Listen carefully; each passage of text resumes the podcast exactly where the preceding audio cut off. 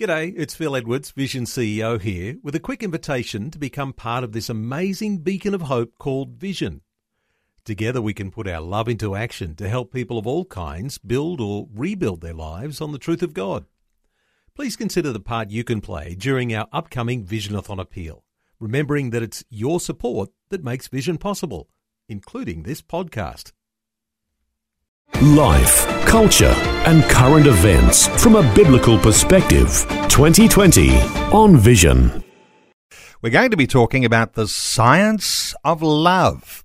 Well, for some of us, love has lasted a lifetime and bound us together in marriage and families. For others, love is still ahead of us as we dream about romance, sometimes even shaped by fairy tales. And for a significant number, we've never really been able to get things just right to live that happily ever after experience. Well, when we're talking about love, as Christians, we're usually aspiring to a relationship in marriage that will defy the odds and last for a lifetime. But making a marriage last a lifetime perhaps is much more sophisticated than any of us really anticipate when we first are dating, when we first make that proposal or respond to that proposal, and when we stand before God and we say, I do. Well, today we're talking about the science of love. Experts in psychology, in sociology, neurology, and biochemistry help us to make sense of the cocktail of chemicals that are swirling around in our brains when we are falling in love. Now, a little caution here for parents with small children. You might like to shield uh, little ears. Uh, there are some possibilities that our conversation could go into areas you might be a little concerned about today. Our special guests, Byron and Francine Pirola. They're founders of the Smart Loving series and wanting to see couples reach their marital potential. They've been married for 30 years themselves. They have five children and they've got grandchildren. And uh, Byron and Francine joining us today. Hello, a special welcome, first of all, to you, Francine. Thank you, Neil. It's lovely to be online with you and with your listeners. We're really looking forward to our discussion this morning. And welcome to you, Byron. Good morning. Good morning. Hey, uh, great conversation today, and uh, we'll invite listeners to join in our conversation shortly. Uh, they can help direct where things go here. But we're going to be talking uh, about love, about science, and I'm asking our listeners today because we have a Facebook question on our Facebook page, and it asks the question Is falling in love scientific? So, uh, facebook.com forward slash vision radio for listeners to join in that poll and be able to interact with other listeners through our conversation. So, let me start with you, Francine. When you say the science of love, what is it that you're really talking about? What are you trying to communicate in that? Well, I think um, it's it's really a little bit of just a, a, mental adjustment for people because we all experience love, and most of us have experienced falling in love, and so we think we kind of know what it is and that it's fairly simple, but actually it's quite complex, and there's lots of different aspects, and it's a really there's a multidisciplinary approach to studying it um, in the last sort of um, you know half century or so, from psychologists and neurologists, sociologists um, as well as the traditional philosophers and theologians who have helped try to define what love is. And so I think if we take a bit of a multidisciplinary approach um, and unpack it scientifically, we get a lot more insight into what's really happening when we experience that sort of falling in love process. Byron, when we're talking about this science aspect, and uh, as we, you know, talk about psychology and sociology, uh, biochemistry, and even as Francine says, uh, philosophy, we're also talking in here about theology, because if we are created in the image and likeness of God, there is a element in the way we might look at falling in love, the science of love, uh, that comes from God's perspective too. What are your thoughts around that? Well, it's, a, it's a really important starting point because we say God is love, you know, and, and God is the great lover. Um, he is the, the the living example of unconditional love, which we all try to we all try to model in our lives in different ways with all our failings.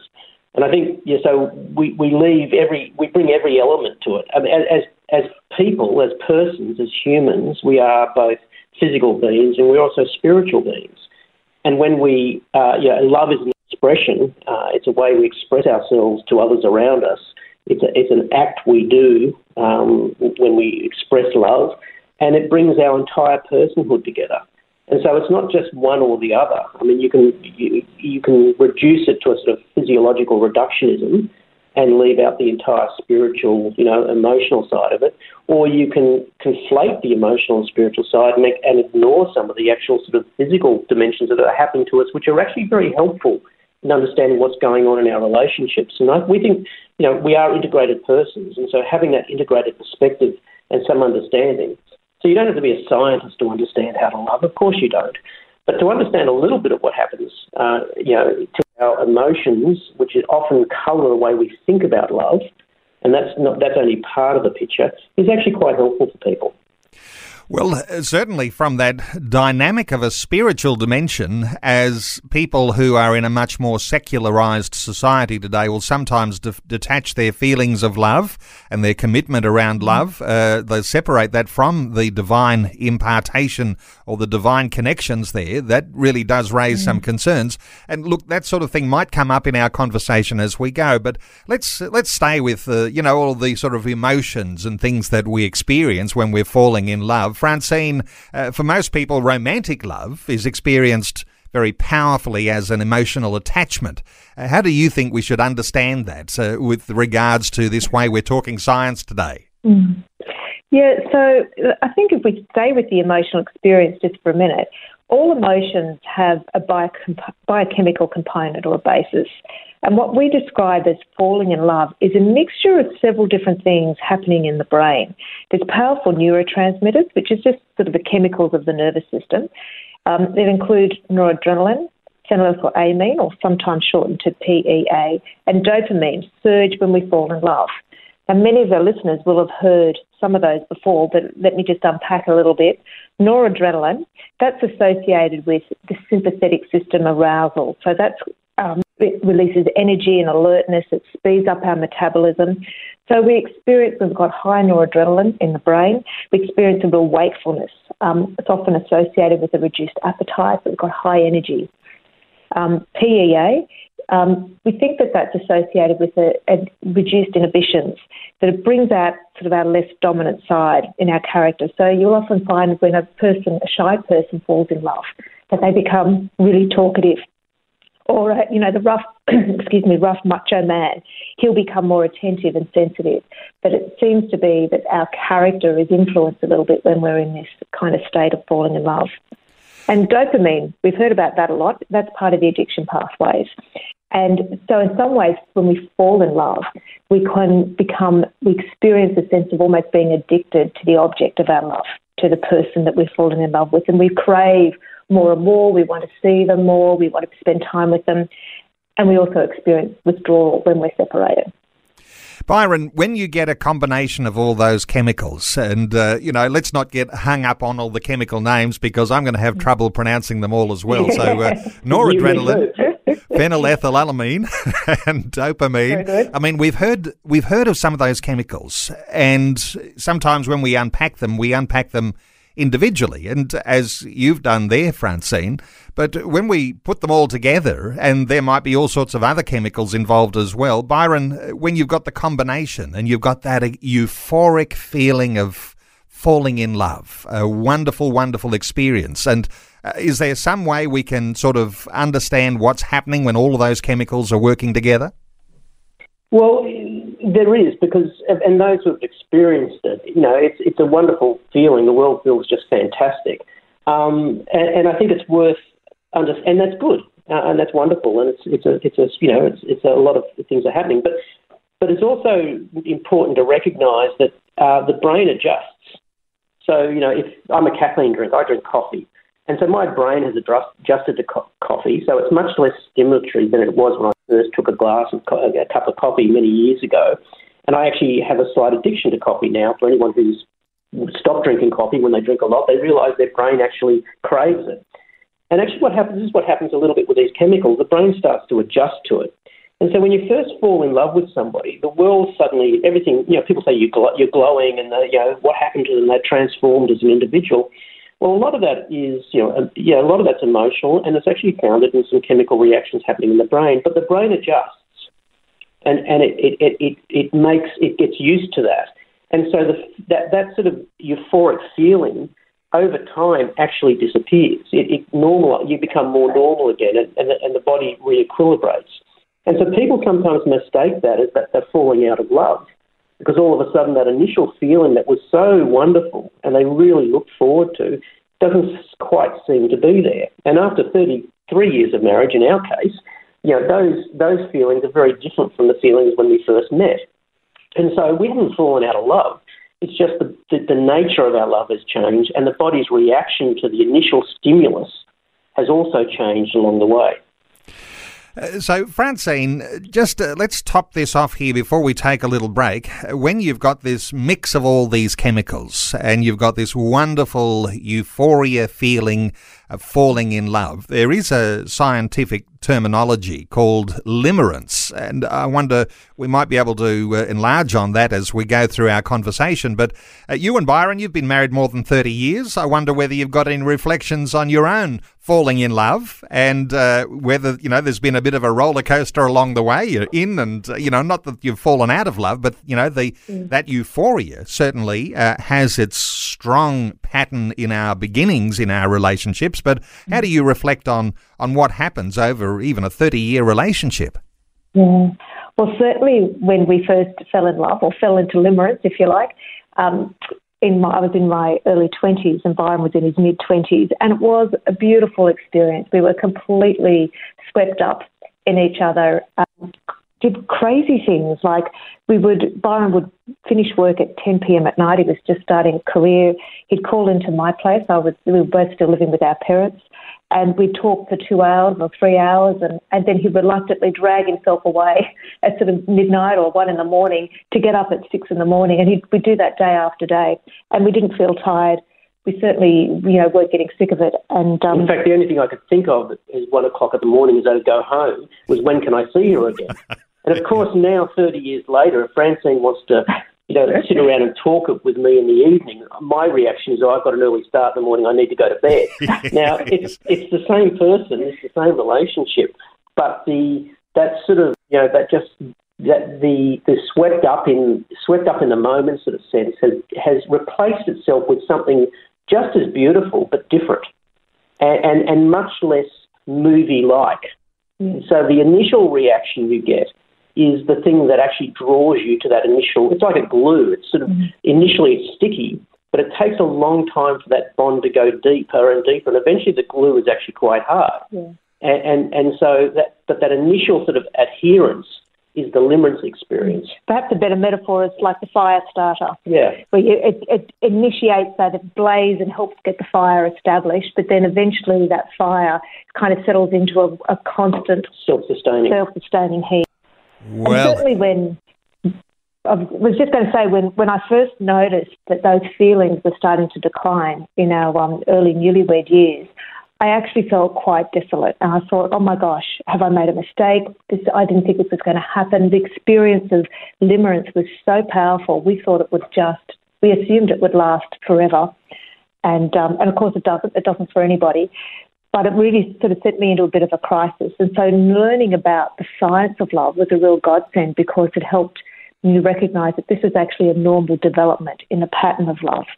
And, um, and that now required more active and conscious investment by me to sustain the, the love and, and, and um, attachment you know, we had to come from our will rather than just relying on the biochemistry. Life, culture, and current events from a biblical perspective. 2020 on Vision. We're talking the science of love today, and you might like to join in. 1 800 316 316. You can respond on our Facebook poll today at facebook.com forward slash vision radio. The question being asked today is falling in love scientific?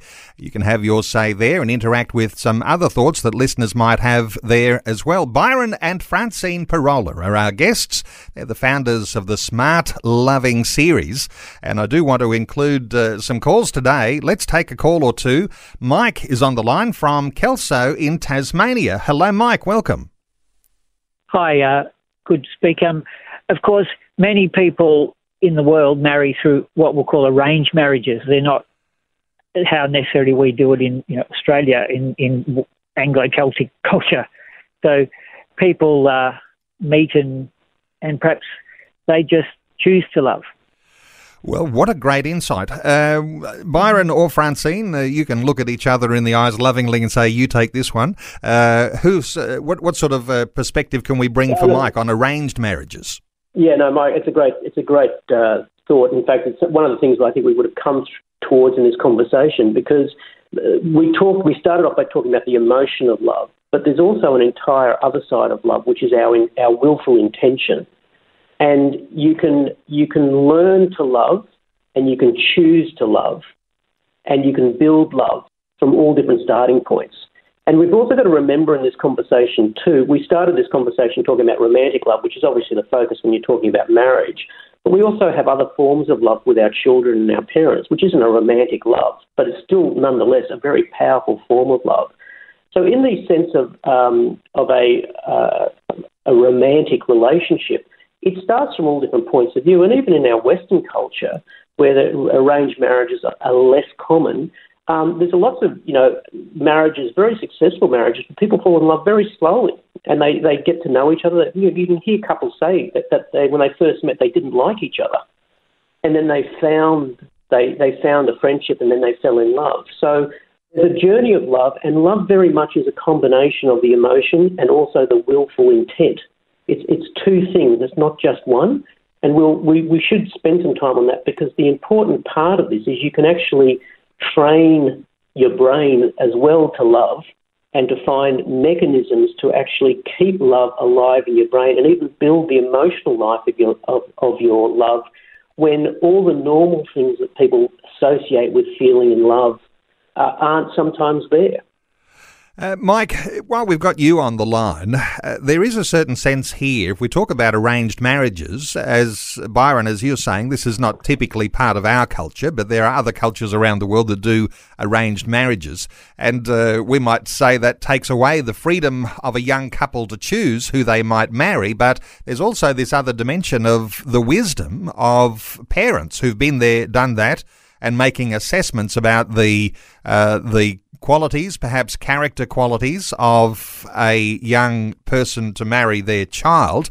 Uh, and of course, sometimes there's political reasons and uh, economic reasons in, in, there as well. But but is there sort of wisdom in in the fact that you've got these sort of insights that are coming from an older generation, helping to put that relationship together? Um, yes, definitely. I think there is um, there is that wisdom, and I think assuming that the families that are arranging the marriage are mature and functional and are not kind of, I guess, um, you know, grossly dysfunctional. We all have a measure of some dysfunction in our families, but you know, not grossly so. I think families can make very wise choices for their child, knowing their personality and their needs and so on. The other thing that is interesting when you talk to couples who have very strong, loving relationships who started as an arranged marriage, and they will be strong advocates for an arranged marriage. One of the dynamics that plays in their favour is that they experience that limerence experience as a married couple. And so all of the positive emotions and experiences of that is associated with them uh, in their marriage, rather than for most of us, it's associated with this before marriage. And so there's no, there's not going to be this, um, you know, mental um, conflict around, hey, we got married and everything went south. You know, when we before we were married, everything was vibrant and passionate, and now that we're married, it seems was it getting married was that what killed our love? Is that can often be the conclusion that people make? It's, it's an in, imperfect, it's a, an inaccurate conclusion, but the advantage of experiencing that sort of limerence, that in love, falling in love once you're already married, it helps strengthen that bond. I think. Okay, well, thank you so much to Mike in Tasmania for your call. 1 800 316 316 to join in our conversation. Let's hear from Daniel in Minyip in Victoria. Hi, Daniel. Welcome along. Hey, mate. It's a, yep. Yeah, that Minyip, nice and cold. Good. okay, cold in your neck of the woods. So, uh, what are your thoughts for our conversation today? Well, we seem to skirt about a certain word, which has. I've been married for uh, 26 years.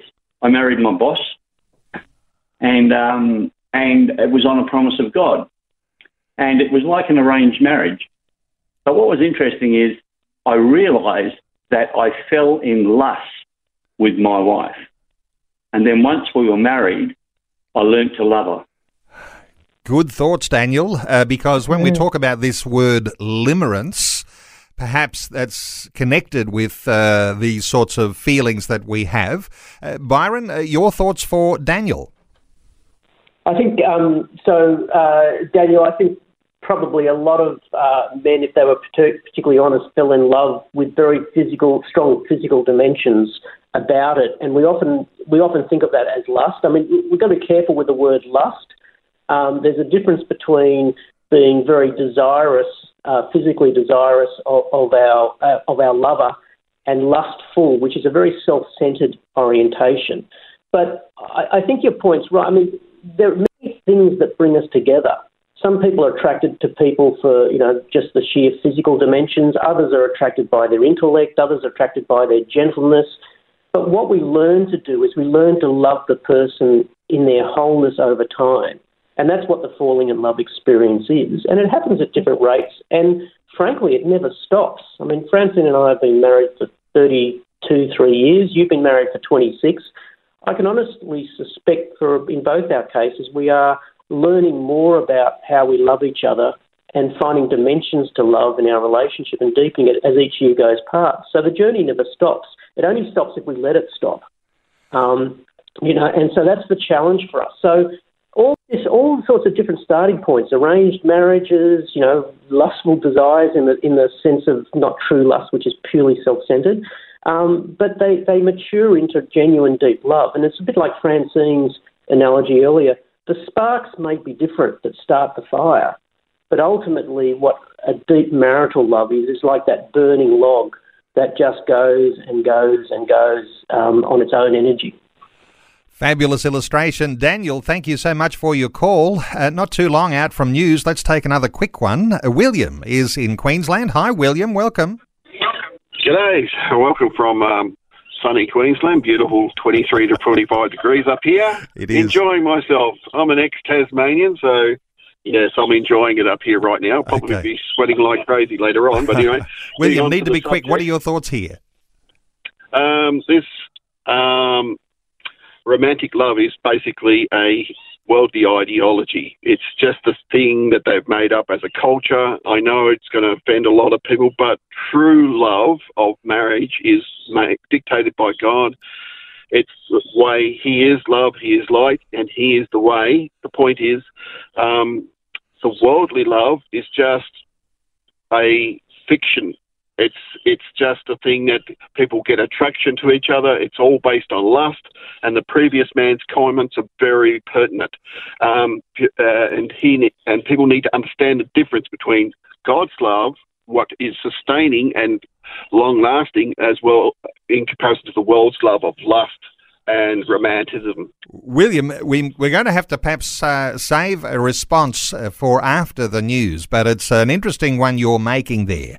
And a lot of people might disagree with the idea that as Christians we don't have a romantic nature, and uh, uh, we might uh, be able to unpack that. But William, thank you so much for your call. We will have a response to that coming after Vision National News. Byron and Francine, we took a call from William just before the news, and uh, William mentioned that there is something in a divine definition of love that takes us into a deeper form of love. But uh, whether William meant it that way, he did indicate that the idea of romantic romanticisms and uh, perhaps even uh, these sorts of uh, attractions uh, may not be something that Christians might see as coming from God. I wonder whether uh, we've got some thoughts on that from either you, Byron, or Francine. Yeah, so Neil, I think uh, William's questions was a really, or comments were really useful uh, for this conversation because I think uh, culturally, um, the notion of what real, real romantic love is, um, that you know is at the heart of a, a, lifelong marital relationship, has been trivialised. So we have the sort of the Disney "they lived happily ever after" you know ending. Uh, the you know all the sort of stuff we watch on our media and read about, which you know people talk about the sort of the, the flighty elements of romantic love. But at its heart, romantic love is a deep, you know, a deep experience where God is at the heart of it, and God wants us to, you know, have a, a relationship that is romantic as husband and wife. I think okay. it's also important to remember that God created us um, with desires, and the important thing as Christians is to work to orientate our desires and to unite them with the heart of God, so that those desires are orientated towards fulfilling His will. Um, and so, yes, they can get, you know, off course and, and take us in paths that we shouldn't be going. But the desire itself needs to be kind of carefully um, evaluated. That some desires are actually from God, um, and so we don't want to just completely dismiss desire as being all about lust. I mean, sometimes it can go in that territory, but uh, there are times that there's a, there's also a, such a thing as a holy desire. I think that married couples can um, nurture and should nurture in their relationships. Uh, Byron, I suspect there's something powerful in our Christian faith here that somehow or other uh, that uh, governs our experience of how these desires that burn within us in fact, are outworked because we'll often talk about marriage as a lifelong relationship between a man and a woman. Uh, but for some people, their experience has been in and out of love, and uh, this feeling of limerence is word that some of us might not have even heard before today. Uh, that sort of you know keeps uh, re- recurring and then dying down, and then we want that love, that spark back again. We want more and more of that. But there's a certain sense in which how we think about governing the idea of a romance that actually allows us to be successful in so many other areas of our lives. What are your thoughts for that? Yeah, Neil, it's always hard to generalise because there will always be people with experiences that sit outside the general comments we're going to make when you ask a question like this. But, but I think firstly the the uh, desire everybody has who enter into marriage is to make a, a lifelong success of it. That's their desire. I don't, I've never yet any, married anyone who intends to get divorced. It, you know, it, tragically it happens. And so the question you have to ask yourself as a married couple is, you know, how do you actually make this work? And do you want your relationship to be entirely dependent on your emotional feelings on any one day of the week or any moment of the day? Or can you take a deeper command of the relationship than just how you feel or the emotion that's welling up within you? And, and you're right, we do this in all other areas of our life. But we sometimes, and maybe it's back to William's comment, in our cultural sense, we sort of think feelings trump everything when it comes to love. Well, it's not true. In, in our marriage, we make decisions to love when sometimes it's the very last thing we feel like right now and we can feel deeply hurt by the other. Uh, and yet still choose to act lovingly towards them because we know that wasn't their intent, even though the hurt is very real for us. And, and so you have much, when, when you understand that love is not just a feeling, but rather emotions and feelings are part of the love experience, but you know it's not just that, then you can start to actually take command. And if you don't do that, your your relationship as a husband and wife or, or somebody who's even dating ends up like the virtual fly in a mixmaster. You're literally just whipping around on an emotional turmoil and you don't know what's going to happen from one minute to the next because our feelings changed instantly. And so this idea of intention, willful intent, and this is where our Christian faith comes in, because we can, you know, we can partner with God in that. But our willful intent to love is as important as any emotional dimensions of our love. Wow, a willful intent to love. And that's where we might trace that back to a willful God who is intent mm. to love even a rebellious people. Uh, but uh, let's come back to this idea of a trivializing of this idea of love. And we might look at all sorts of modern media uh, to say that's where the trivialization comes to, because oftentimes that's focused primarily on uh, the idea of sexual attraction. And uh, lots of the TV shows photos that you'll see on our TV mm-hmm. screens, uh, that's become the priority, where the the limerence, the feeling of romantic attraction has become the priority. But somehow, rather, you've got to be able to see through that and dig a little bit deeper here. Uh, your thoughts, Francine? Yes, I think that's particularly important for people that are in the dating um, kind of or singles that are looking to find a mate. That they have to um, really take care not to get distracted by the cultural um, pressure to make it physical too quickly.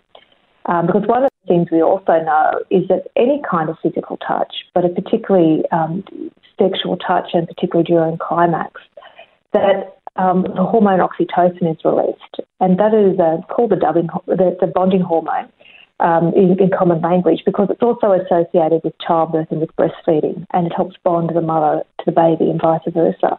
But it's released in both men and women in these other circumstances. So if we're too quick in a relationship to pursue a very physical love, um, that chemical bonding is, is happening. It's causing a psychological change in us. It's bonding to that individual before we've really had a chance to know their character, um, to um, understand you know what a possible future might be, and that's why breaking up is so painful for people who have been overly committed more physically than they really should have for the amount of trust that was in the relationship when they've been dating. Uh, let's just uh, stay with this idea of this bonding hormone that you're talking mm-hmm. about, oxytocin.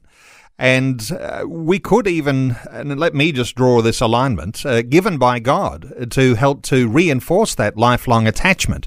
Uh, I mean, mm-hmm. we could see this feeling of uh, of sexual attraction as being something that bonds a couple together through a lifetime, which provides that security for their children. Those sorts of uh, issues around this. So uh, the idea of having this bonding that goes on through our entire marriage, a very, very powerful thing. Uh, but for some, they're they're uh, they're approaching and using that uh, that bonding mechanism uh, outside of marriage in relationship after relationship. And I wonder whether uh, you think, uh, mm-hmm. Byron, uh, by way of what sort of harm that might be doing, when in actual fact you could turn that around and and receive the good things that come from that bonding. I think that's the the, the difference that's here. It's it's there. It's it's there for a reason you know, when, when you when you've made that commitment that you're going to spend the rest of your life together, that a lot of the things that we do as as husband and wife, including our lovemaking, is actually part of actually deepening and building that bond relationship. And, and as Francine said, these, you know, the oxytocin release is again another physical expression of part of God's plan to build that. The problem is when we get it out of sync, and so we we the, the world has trivialised it. I, I mean, I was watching a movie the other day, and they were talking about, you know, you know, it's the third date. You know, you know what that means? We sleep together. And you know, I think you sit there and you think, my God, where did that where did that idea ever come from? The third date. Um, you know, uh, so we've got this. We've, it's it's sort of like giving you know uh, giving people you know, instruments or that, that are, are, way too powerful for their experience. We don't do it in the workplace. We don't. We train people very deeply before we let them, you know, take on a role that's dangerous or requires enormous skill, because we know there are consequences if we don't do that. We don't let them walk in on day one and say, "There's the control panel for the for the steel mill." You know, you know, make it up as you go along. And so, but but in our relationships, we think somehow because you know we just it's just feelings and we'll work it out. We just stumble into it. And what we don't realise, and nobody tells you, is that not just that it's it, it mightn't be mightn't be helpful, but it actually can be harmful. And no one ten- intends it to be harmful, but that doesn't mean it won't be. And I think we have to guard ourselves against that very carefully. And I guess uh, when we're talking about modern media in all its forms, trying to tell us that it's not harmful at all, just go for it. But there is a word of caution that comes from the wisdom of God about the idea of being faithful to one another and, and the idea of a lifelong marriage. Eh, let's come to what's going on in this chemical cocktail in our brains and uh, see if we can make sense of how this might look in the timeline of our lives. Uh, so, Francine, when we talk about the, you know, the, the chemical cocktail, it's uh, it's doing its thing. Uh, we've got limerence. Uh, this idea of uh, w- wonderful, attractive, romantic love in those early days. And uh, sometimes we think that can last somewhere around that sort of six to 18 months, and then things start to wane a little. I wonder whether we can pick up here and uh, perhaps point to those who are already married and who are wondering what happened to the spark in my relationship about how we might think about what happens to limerence after that sort of six to 18 month period and how we might keep it going. Uh, your thoughts here, Francine? Yeah, certainly. Um, we've we've experienced ourselves, and we've, when we've worked with couples in our marriage retreats, we see it happening for them. It is possible to reignite some of that limerence experience, and with with very focused and conscious effort.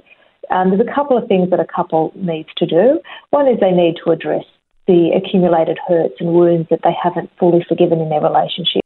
And that that happens, I think, fairly commonly for all of us.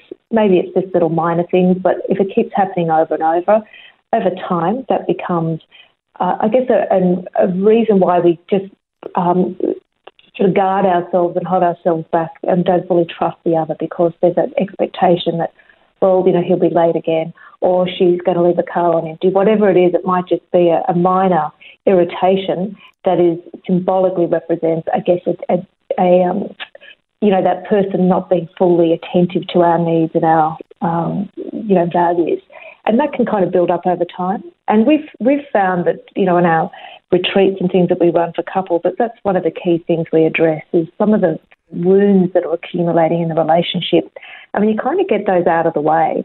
It opens the door for them to enter more deeply into trust.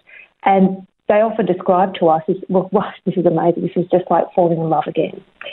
Um, and so it, it is possible to recapture some of that beautiful limerence experience, but we do need to put effort into it. And um, I think we forget that we actually put a lot of effort into it at the beginning as well. It's just that it didn't seem like effort because it was so exciting and we were getting such, um, you know, success. Um, but it's just as it took effort at the beginning, it takes effort during marriage as well, and it's part of the, um, I think, the call that we each need to take up. I think Neil, the, the trick here too, though, is not to not to think that that is the benchmark of, a successful relationship. To go back to those moments, it's you know relationships ebb and flow, and what you're trying to do all the time is you're trying to run your relationship at an, at an emotional level, at a connected level that's on average higher than it is low. So you want to run the tank not empty, so that you're always about to just run out but rather you want to run the tank with an emotional energy between you that's actually higher because it just makes it easier.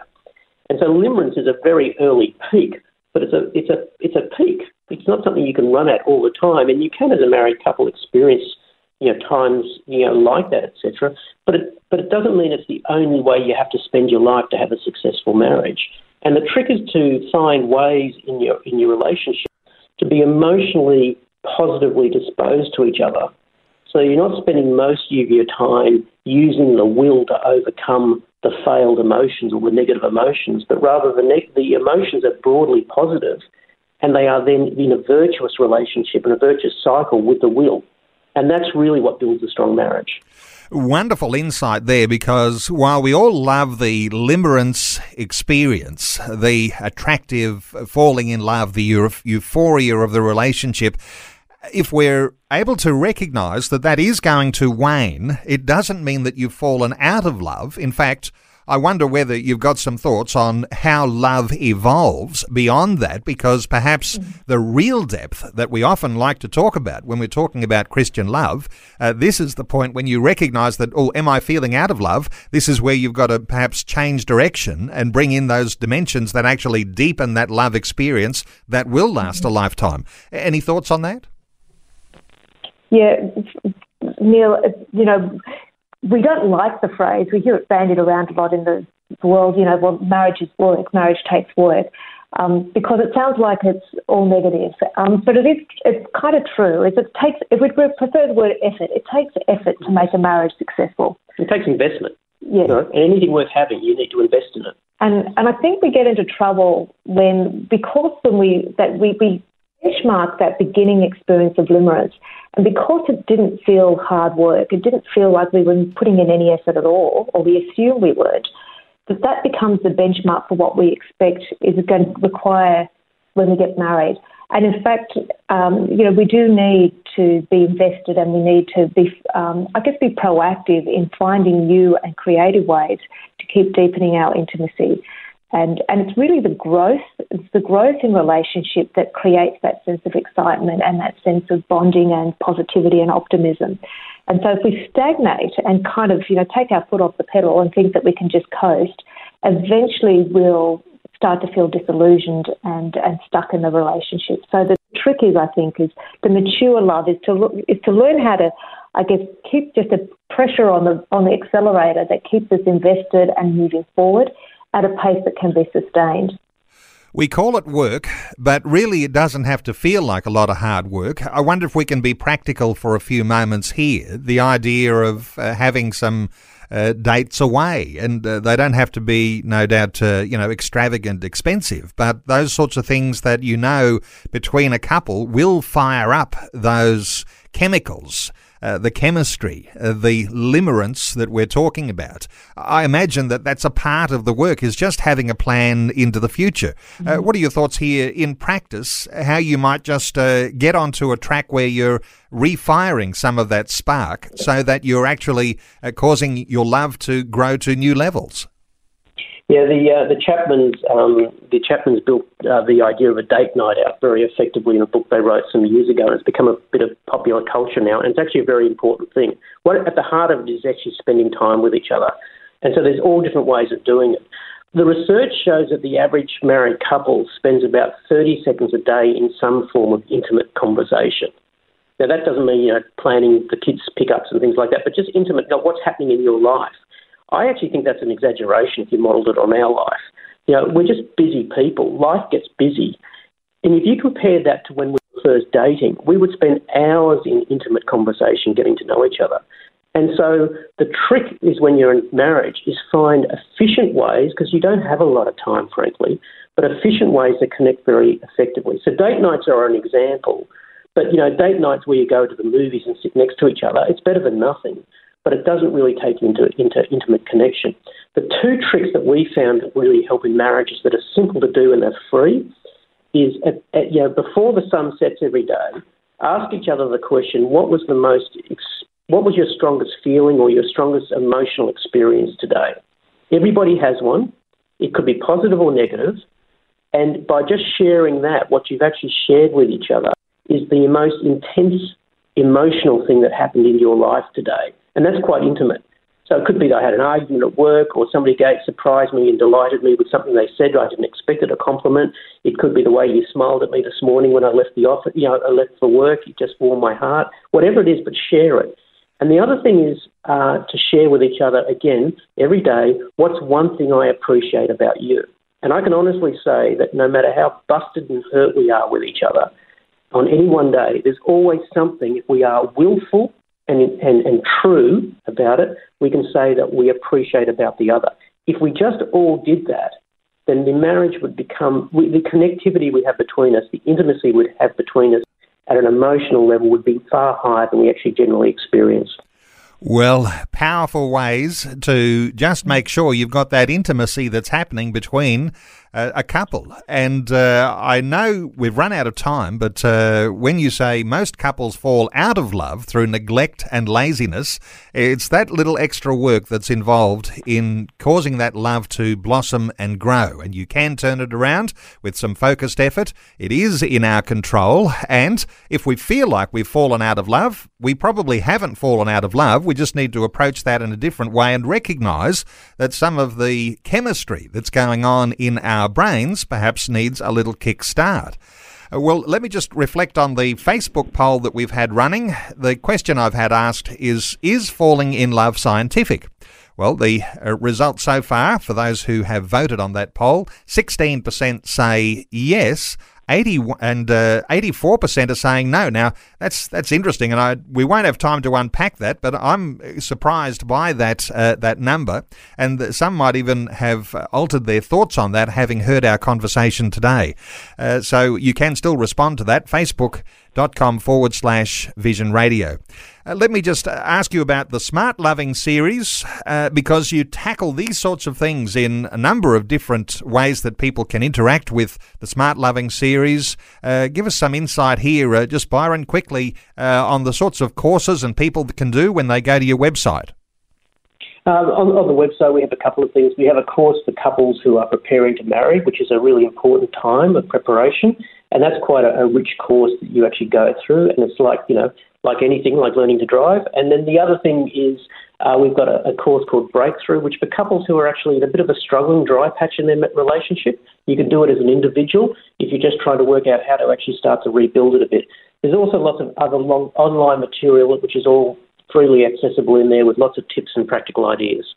So uh, the marriageresourcecentre.org and also smartloving.org. And I imagine that uh, smartloving.org is where you'd, where you'd, people will find the sorts of things uh, that they could participate in along the lines of what we're talking about today.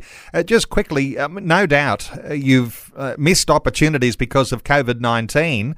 Francine, I imagine that ways to connect with people and, and to enhance and help to resource marriages, to help those marriages go on to reach their marital potential, uh, you've got to be able to interact online. What's your encouragement to people to go to one of these websites and uh, and to uh, connect with you? Yeah, look, we're, we're finding couples. We, we've been in the online space and doing online courses for about four years now, and it's we've doubled our numbers in the last couple of months. So it's couples love the environment of the online. They can do it at their own pace. They can do it from home. They don't have to kind of go out and sit in a room with a bunch of other couples and wonder what people are thinking of, you know, about them and their relationship. So the online environment is a really great place to get support for your marriage and, and it's flexibly adapted into your lifestyle. Well, smartloving.org. Uh, Byron and Francine Pirola, the founders of the Smart Loving series, thank you so much for taking some time to share these thoughts with listeners today on 2020. Thanks to you, Byron, and to you, Francine. Thank you, Neil. Thanks, Neil. Thanks for having us. Thanks for taking time to listen to this audio on demand from Vision Christian Media. To find out more about us, go to vision.org.au.